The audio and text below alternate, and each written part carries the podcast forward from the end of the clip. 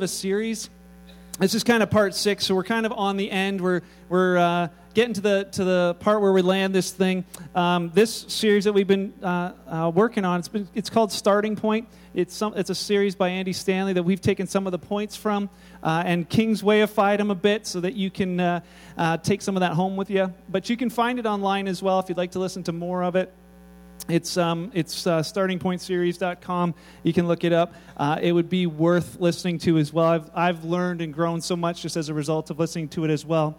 But the whole premise behind this idea of starting point is that so many of us started faith somewhere and it was usually as a child and somebody told us what to believe and we did and we held on to that but we never really grew in it uh, and for many they didn't you know as, as you got into later in life you know, it wasn't like, you know, studying the word was all that important. You were like going to school and, and then, uh, you know, going to college and, and then your professors or your friends, they started kind of asking you questions about your faith and you just couldn't answer.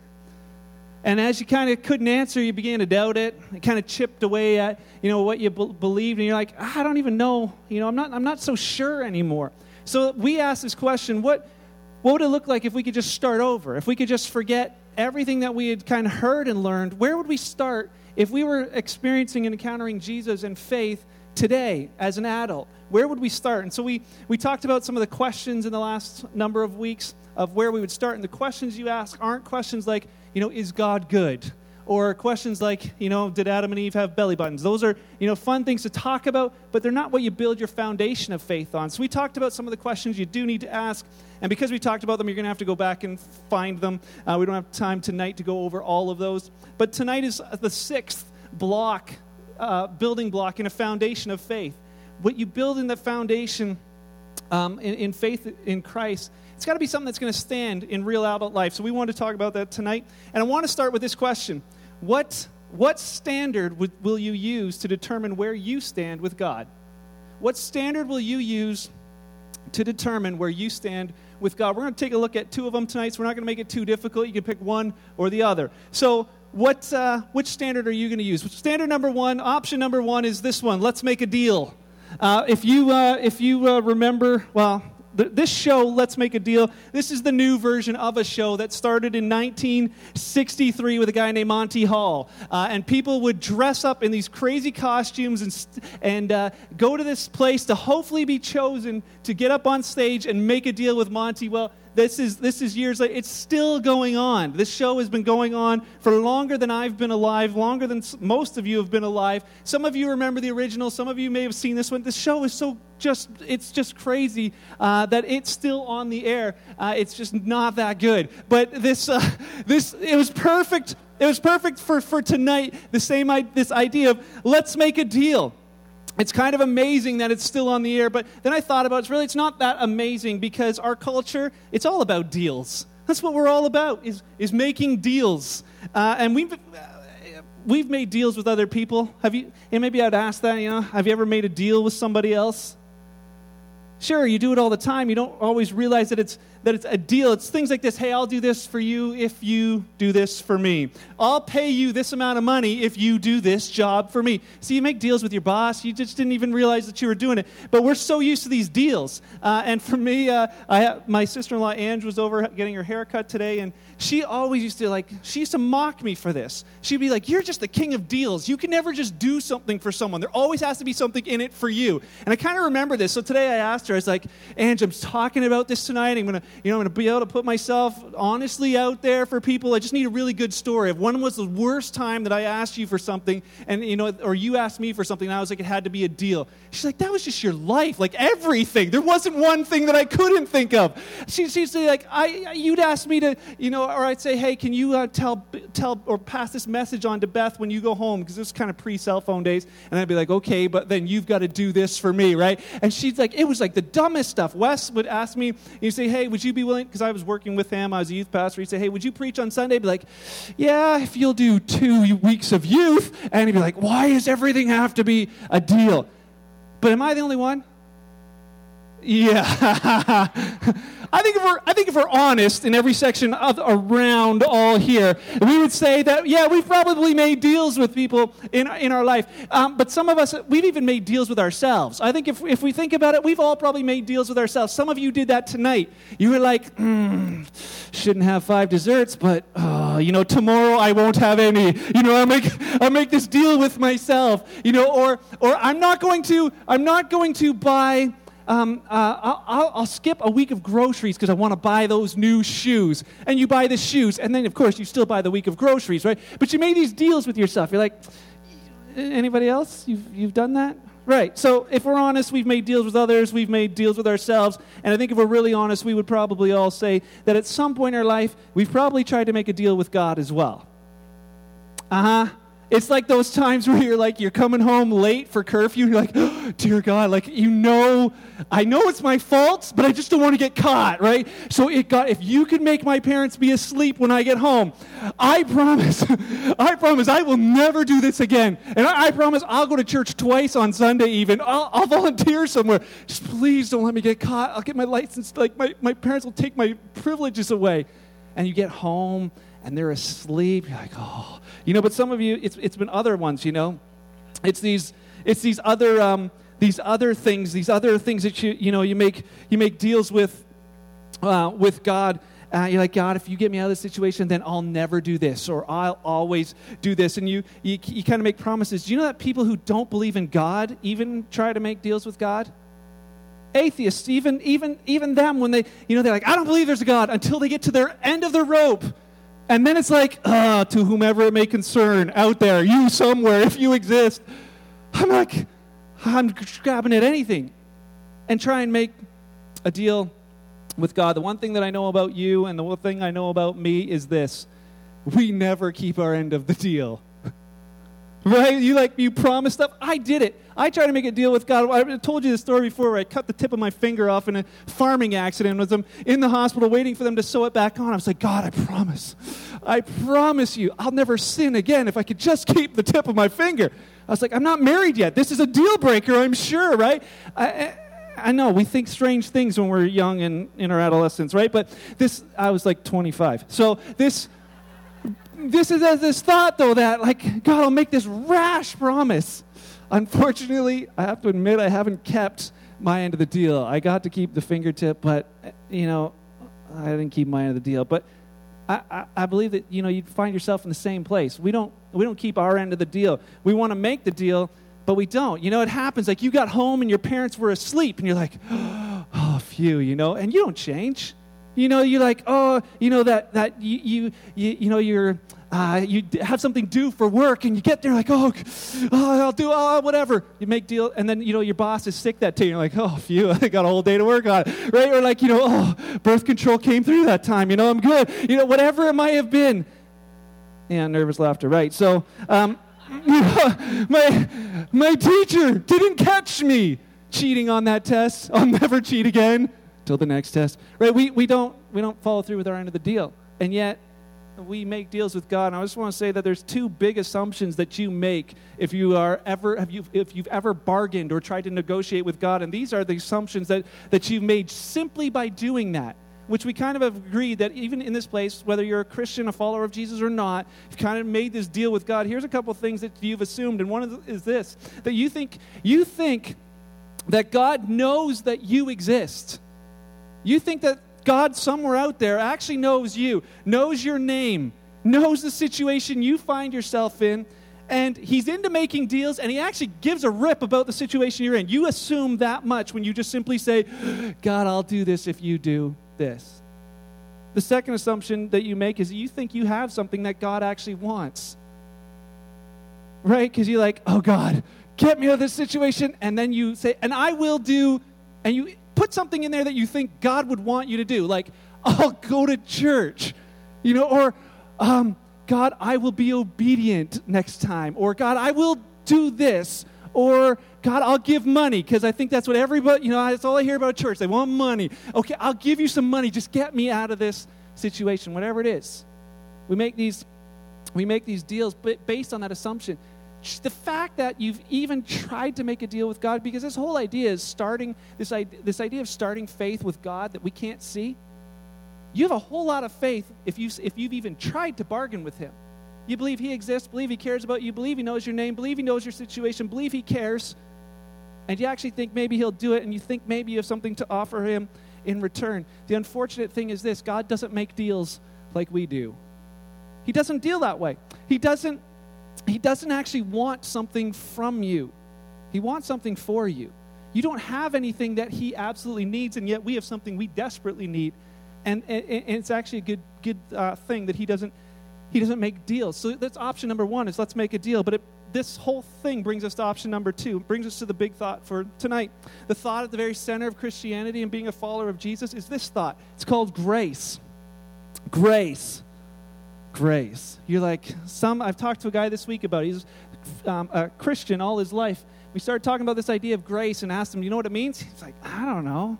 I don't know what it means. I've heard it a lot. You know, it's a nice name, but it's, uh, you know, that's all I know. And grace, what does it actually, what does it actually mean? You know, the, the short, rememberable, is that the word? Memorable, that's the word. Uh, short and, and memorable definition for the word grace would be this undeserved approval. Unmerited favor is what I was kind of brought up as a kid, but it's undeserved approval. Undeserved. We did nothing to deserve it, we did nothing to deserve approval, but we get it. We get something that we actually need. This is not like some cheap yard sale gift you didn't want, you know, like seven warped Tupperware lids that you never needed and you got them for free. It's not that kind of deal. It's something you actually need, and you're like, and, and you got it for, for nothing. See, grace is, is about the giver. It's about celebrating the person who who's actually the giver of it, not, not the per- person who gets it. When we talk about grace, it's not like, oh man, I can't believe they gave me that. That is just absolutely, you know, I'm so amazing. I can't believe it. It's like, no, that guy shoveled my whole driveway. I don't deserve that. That guy's awesome. We, we understand when we get something we don't deserve that we realize it's about him. So, option number one is you can try and make a deal. Option number two is you can accept undeserved approval as a gift book of Ephesians, if you have your Bible, go there. We studied this whole letter, verse by verse, all the way through. It's a letter we learned was written by a guy named Paul, formerly known as Saul of Tarsus. See, Paul was like formerly known before Prince, and I knew that was cool. Um, but he tried to he tried to destroy Christianity, and he almost succeeded. But then all of a sudden, he became a follower of Jesus Christ. He became the most famous follower of Jesus Christ, and he wrote these letters he wrote the uh, book of Ephesians about 30 years after Jesus was gone. Uh, it was 65 AD. There would still have been eyewitnesses around who could have said, Paul, whatever you're writing, that's, that's not true. But they didn't say that. They, the, these letters were, um, uh, were there at that point. And Paul wrote these letters to this group of people who lived around this town uh, or city of Ephesus, and he didn't really know them. But he knew that they were followers of Jesus. And so, you know, tonight when I think about that, he wrote it to followers of Jesus he didn't know. And some of uh, those are here tonight, followers of Jesus that Paul didn't know. In Ephesians 2, verse 1, it's kind of, you know, he didn't have chapters, but at this part, he, he starts off this little chunk pretty negatively, actually. He starts off by saying this Once you were dead because of your disobedience and your many sins. So it's pretty negative. He's like, hey, once you guys, you were dead. And he's not saying dead like in the grave, dead. He's, it's that, that thought of the relationship you had with God, you don't have it. It's like you're dead to me. That, that same type of phrase. Uh, as far as God and you, separated. You're dead to me. In Ephesians um, 2, verse 4, a couple verses later, he said this, but God. But God. Really important part of this. Uh, when, they, when they wrote and formulated sentences, they'd put the emphasis, the things they wanted most important, they would try and move that to the beginning of the sentence. Uh, and, and in here you have one where it just says, but God. Why is but God so important? Because traditionally, if you were raised in, in Christianity, our prayers were usually the other way around. They'd be like, God, I sinned, but I am going to do better. God, I know I shouldn't have done that, but I am not going to do that again. And Paul's like, what you don't understand is you're you were dead in the sin. You're so stuck, you're so trapped. There's nothing that but I can do, but God can. And he says, but God, um, is so rich in mercy. But God, who's so rich in mercy, and Paul, he understood mercy. Mercy is that, you know, you don't get what you deserve. kind of a little bit like grace, but just in, on the other side, the negative side. And Paul would have understood this. Here's the guy who, who tried to wipe out um, the church that, that God was trying to build. You know, and, and he's like, you know, Paul, you're going to try and wipe out the church? He's like, well, fine then. You know what? I'm just I'm going to show I'm going to show the world what mercy looks like because Paul would have known that he deserved to die for killing people and God actually, instead of, instead of killing Paul, made Paul into one of the greatest church planters ever. He says, Hey, you want to wipe out the church? I'm going to show incredible mercy, and you're actually going to plant a whole lot of new ones and become incredibly famous. And he was realized you know, he didn't he didn't be like, I'm so awesome, I'm so famous. He's like, No, but God. He's explaining to them, you know, I was dead in my sins, but God, so rich in mercy, and He loved us so much. Just say that together. He loved us so much he loved us so much. And some of you are looking at that and think, oh, that's kind of it's kind of cool. But you know what? The word us can also be spelled M-E tonight. He loved me so much. Can you say that? He loved me so much. See, God, rich in mercy, loved me so much. It answers this question why does God care about or listen to you? Why would God even want to be on the other side of a deal with you? The answer is this because He loves you so much. Not because you deserve it, um, but because He loves you. He wants to do it. This is why you don't have to negotiate with God. This is why you don't even need option one. You don't need the idea of trying to make a deal with Him. And something that is, you know, if you've been in church a long time, it may be one of those things where you just got to renew your mind, change the way you think about this. Ephesians 2, verse 5, Paul carries on. He says, And even though we were dead because of our sins, he puts himself in there as well. He says, He gave, He gave, He gave. Even though we were dead, He gave us life when He raised Christ from the dead. And it's only by God's grace that you've been saved. So God chose to unseparate us, put us back together by grace not based on a deal. And Paul finishes his sentence and he carries on for a couple others. It's a long sentence. And then a couple verses later, he comes back again. And in, in, in verse 8 and 9, he says, God saved you by his grace when you believed. The, uh, the, the other, other, translations say, For by grace you've been saved through faith. He brings a, the word in there that he didn't use before. You know, maybe he's thinking, hey, you know, I kind of I kind of went too fast there at the beginning. I gotta I got to just make sure they really understand this. You know, they, they just said at Kingsway, For God loved me, and it was by grace that I've been saved. He says, Don't miss this now. He says this, this thought to you. He says, um, God saved you by his grace when you believed, when you trusted, when you had faith in him. And you can't take credit for it. It's a gift. It's a gift from God. This, this right standing with God, this relationship with God, it's a gift from him. Salvation's not a reward for the good things we have done. It's not a reward for your behavior. It's not a reward for your end of the deal. None of us can boast about it. He said it's a, a gift. Abraham, he took us back to that same spot. Abraham received the gift of, of righteousness, right standing with God, because he believed, because he trusted. He didn't, he didn't make a deal, he didn't negotiate, he didn't trade. It was a gift then, it's a gift today grace becomes real for you and becomes real for me when we acknowledge that. When we stop trying to make the deal and just say, I, I got nothing to offer, except that I trust that what you're saying is true. I trust and believe that what you're saying is true.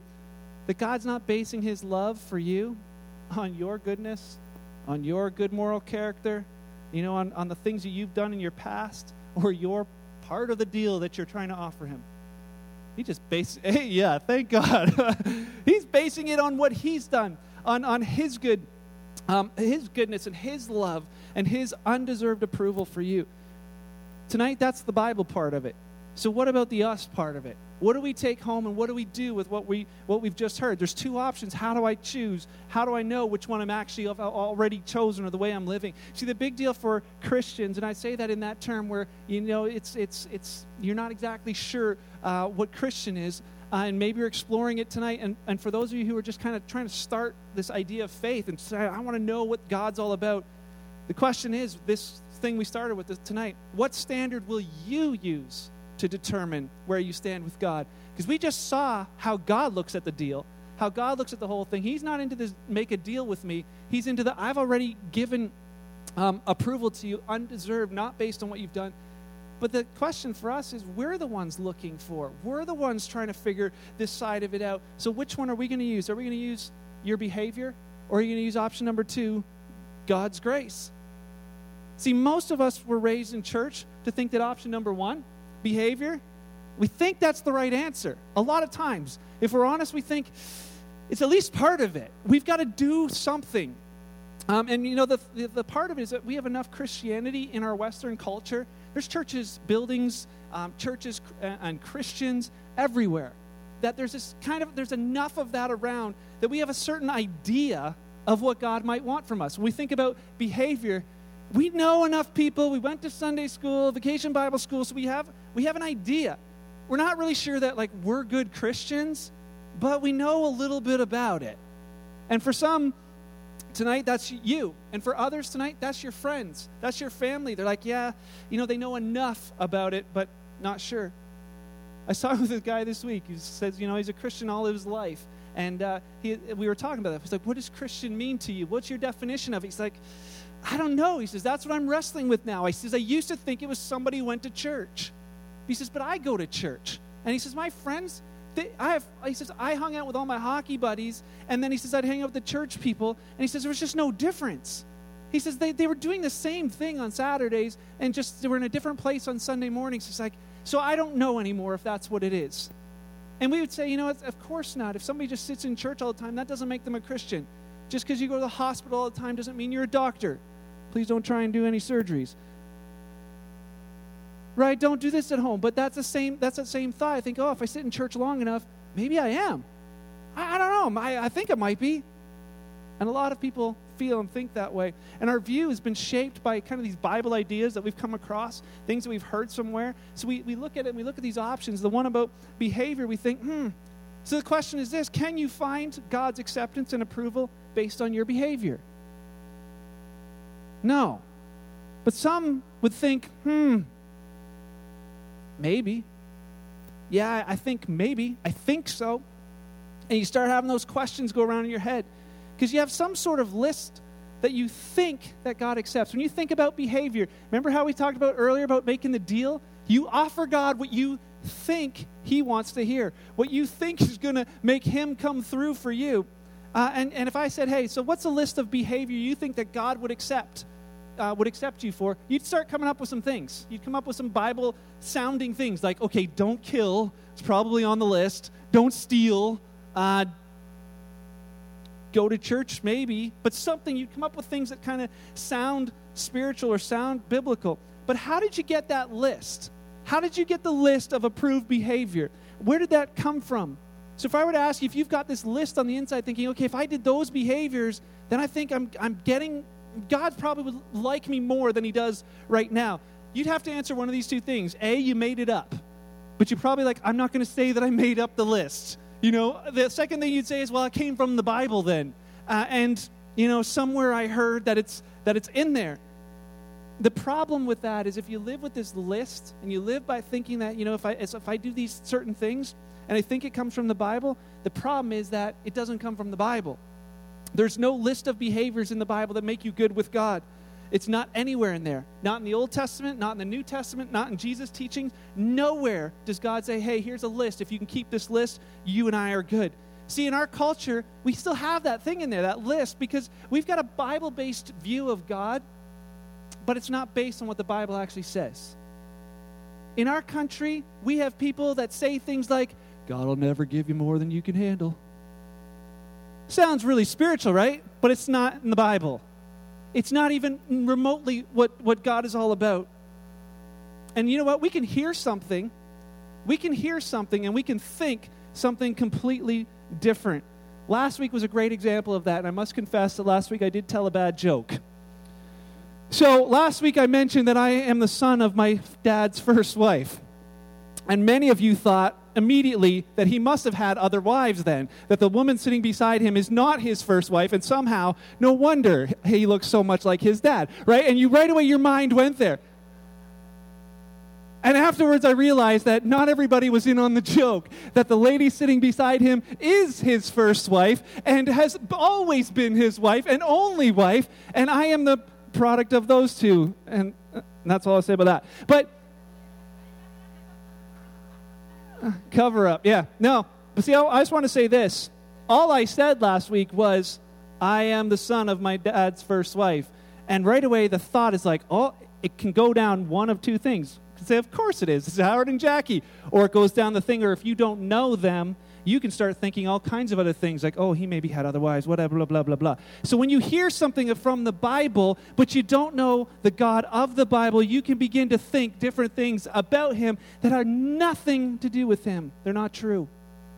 They're not true. And in our country, we have this thing where there's enough Bible sounding stuff, but it's not based on the Bible at all. Apologize for last week. So, we think the Bible, we think the Bible says keep the 10 commandments. There's a list.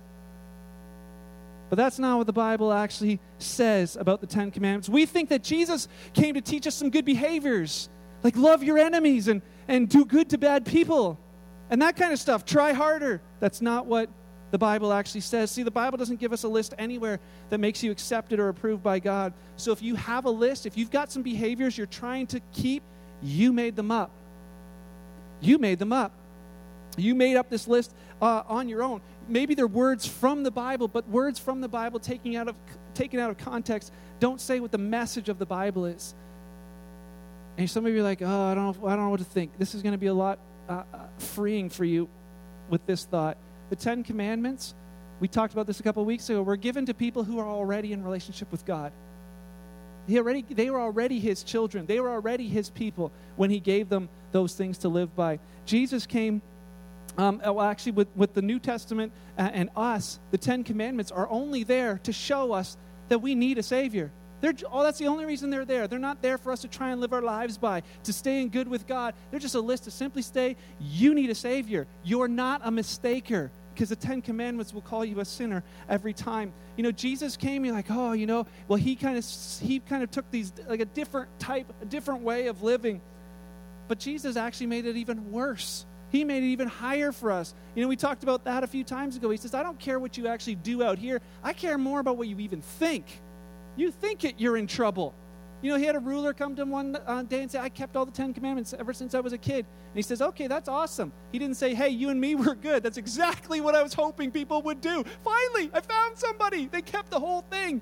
He said, No, you're missing one thing. You got to go give away all your money and give it to the poor. and some of you are like, I knew you were going to come up with that, right? But that thought, I said, You know what? It's not that. You cannot do it on your own. Jesus graded everyone on a curve down he says, you know what? Everybody is doomed. He says, You think you can keep the law? I'm just going to make it so hard that you can't. If it's about our behavior, then we're doomed. If it's about option one, then we're doomed. You'll never know if you choose option one. If you choose this, I'll make a deal with God, I'll kind of try and be a better person. You'll never actually know if you're good enough. You'll never actually know if you're good enough. You know, and here's the thing that maybe we need to think about. What kind of good God would say something like this? What would, what would a good um, God would say, hey, there's a certain standard of behavior that I will accept and approve if you can live it. But I'm not going to tell you what it is. You just figure it out and good luck. And in the end, after you die, we'll just find out who was right. A good God's not going to do that kind of thing. Option number one, this idea of trying to live by, by behavior or the list, it, it all it does is make you self righteous self righteous. You make your own line. Um, you make your own line as good with God or not good with God. And because we just said this list, this thing, this level that you think, if I can get to there, God's going to approve of me, you made that up. So you make this line and you're always kind of looking at it like, if I can just get there, if I can just do this, if I go to church enough, if I give enough, if I, whatever.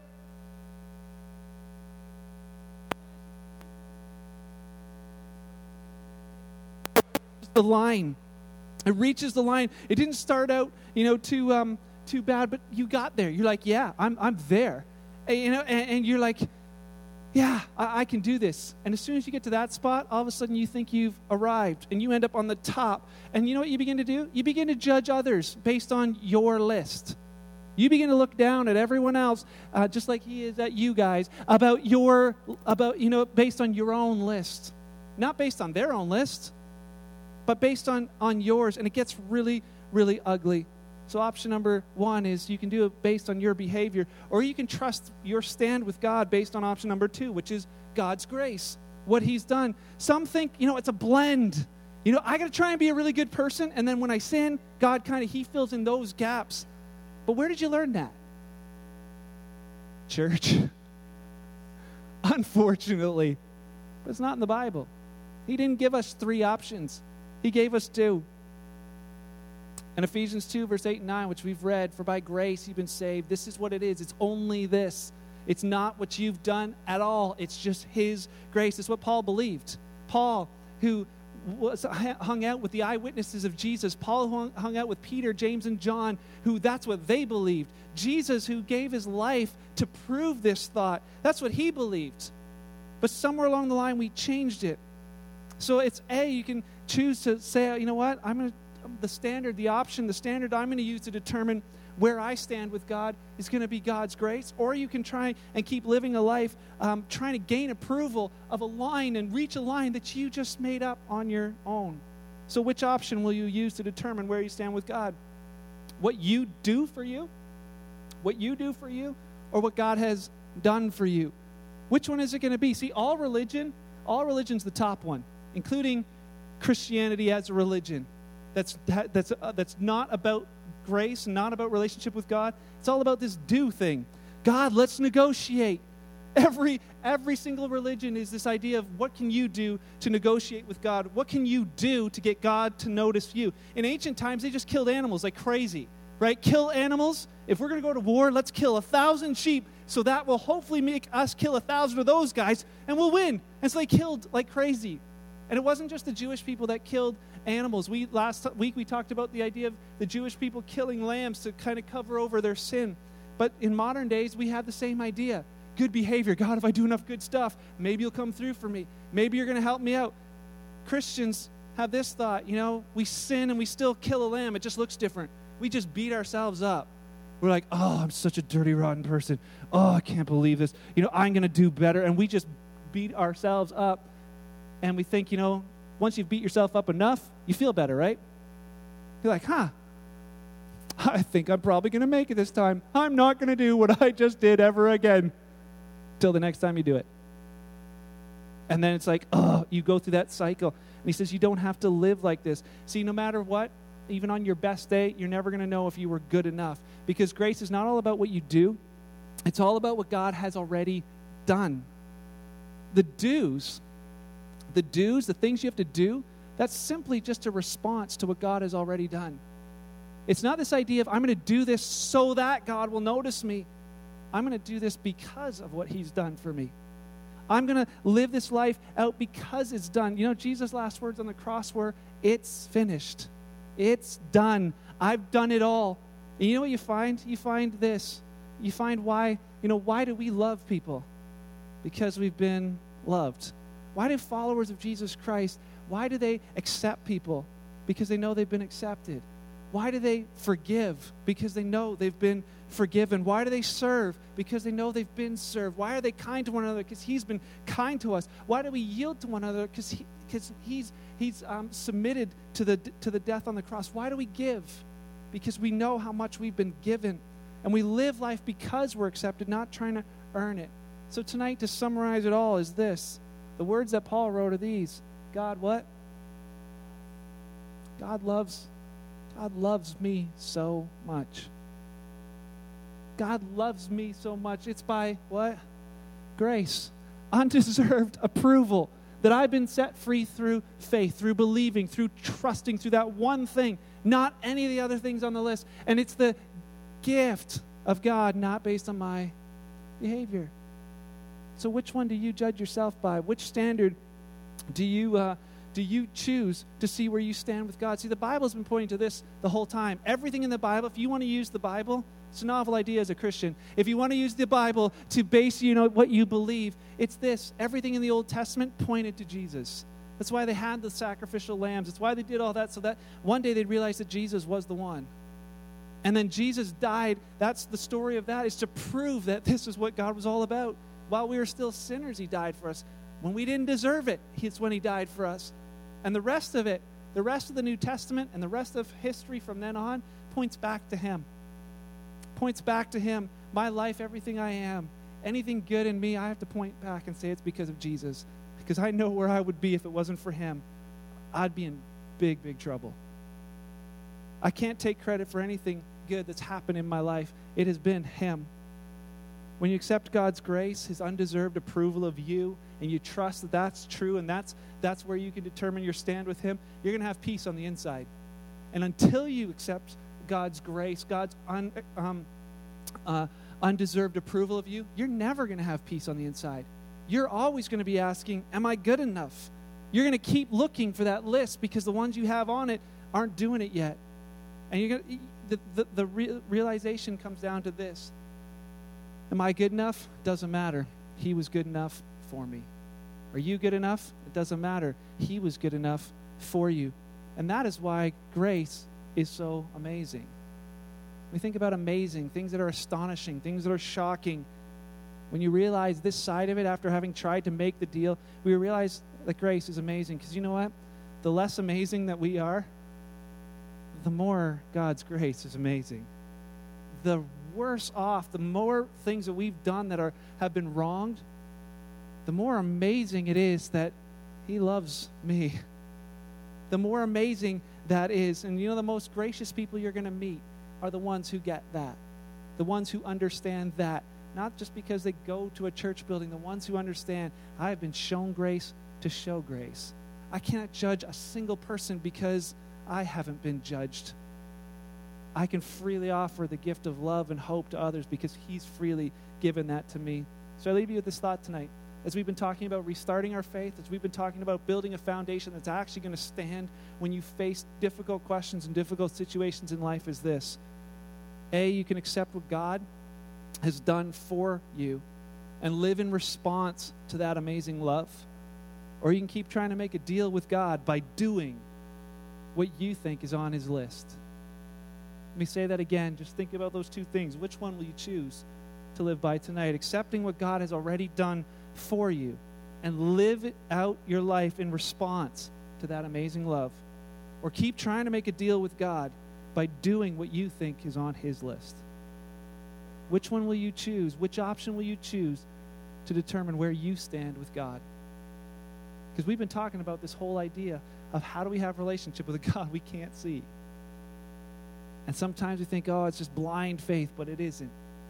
These are the blocks, the questions that you need to ask. I encourage you to do that tonight. I encourage you to ask those questions. I encourage you, to, if you've got people that are wondering, well, now you have some things you can talk about. I'm thankful for His grace. For those of you who are followers of Jesus tonight, I just want to remind you how much He's done for you. And to just never get away from that. Never get away from that. Never go back to the idea of, oh, yeah, He saved me. He put me on this spot, so now I can do it from here. You can't. Keep looking at Him. Keep living in grace. Keep living with Him in response to what He's done for you. Let's pray. Father, thank you. Thank you, first of all, for what you've done for us. Jesus, thank you for not giving up when it hurt like crazy. Thank you for staying on that cross and going the whole way so that we might be free. Thank you for that. Thank you for your incredible love for us before we even knew you. And I know that that's for every single person in this place. Holy Spirit, I pray that you would do what I can't, that, that you'd speak to the, the inner person, the heart of each person here tonight to let them know that they are loved by you, incredibly loved by you. And that forgiveness is an option, is open to them, that they would receive that. God, I pray tonight uh, over this family that as we go from here, that we would shine for you. As we live in grace, we would show grace. That that would affect our marriages, our friendships, our working relationships, and our world. For you, that they might see you. In your name I pray. Amen.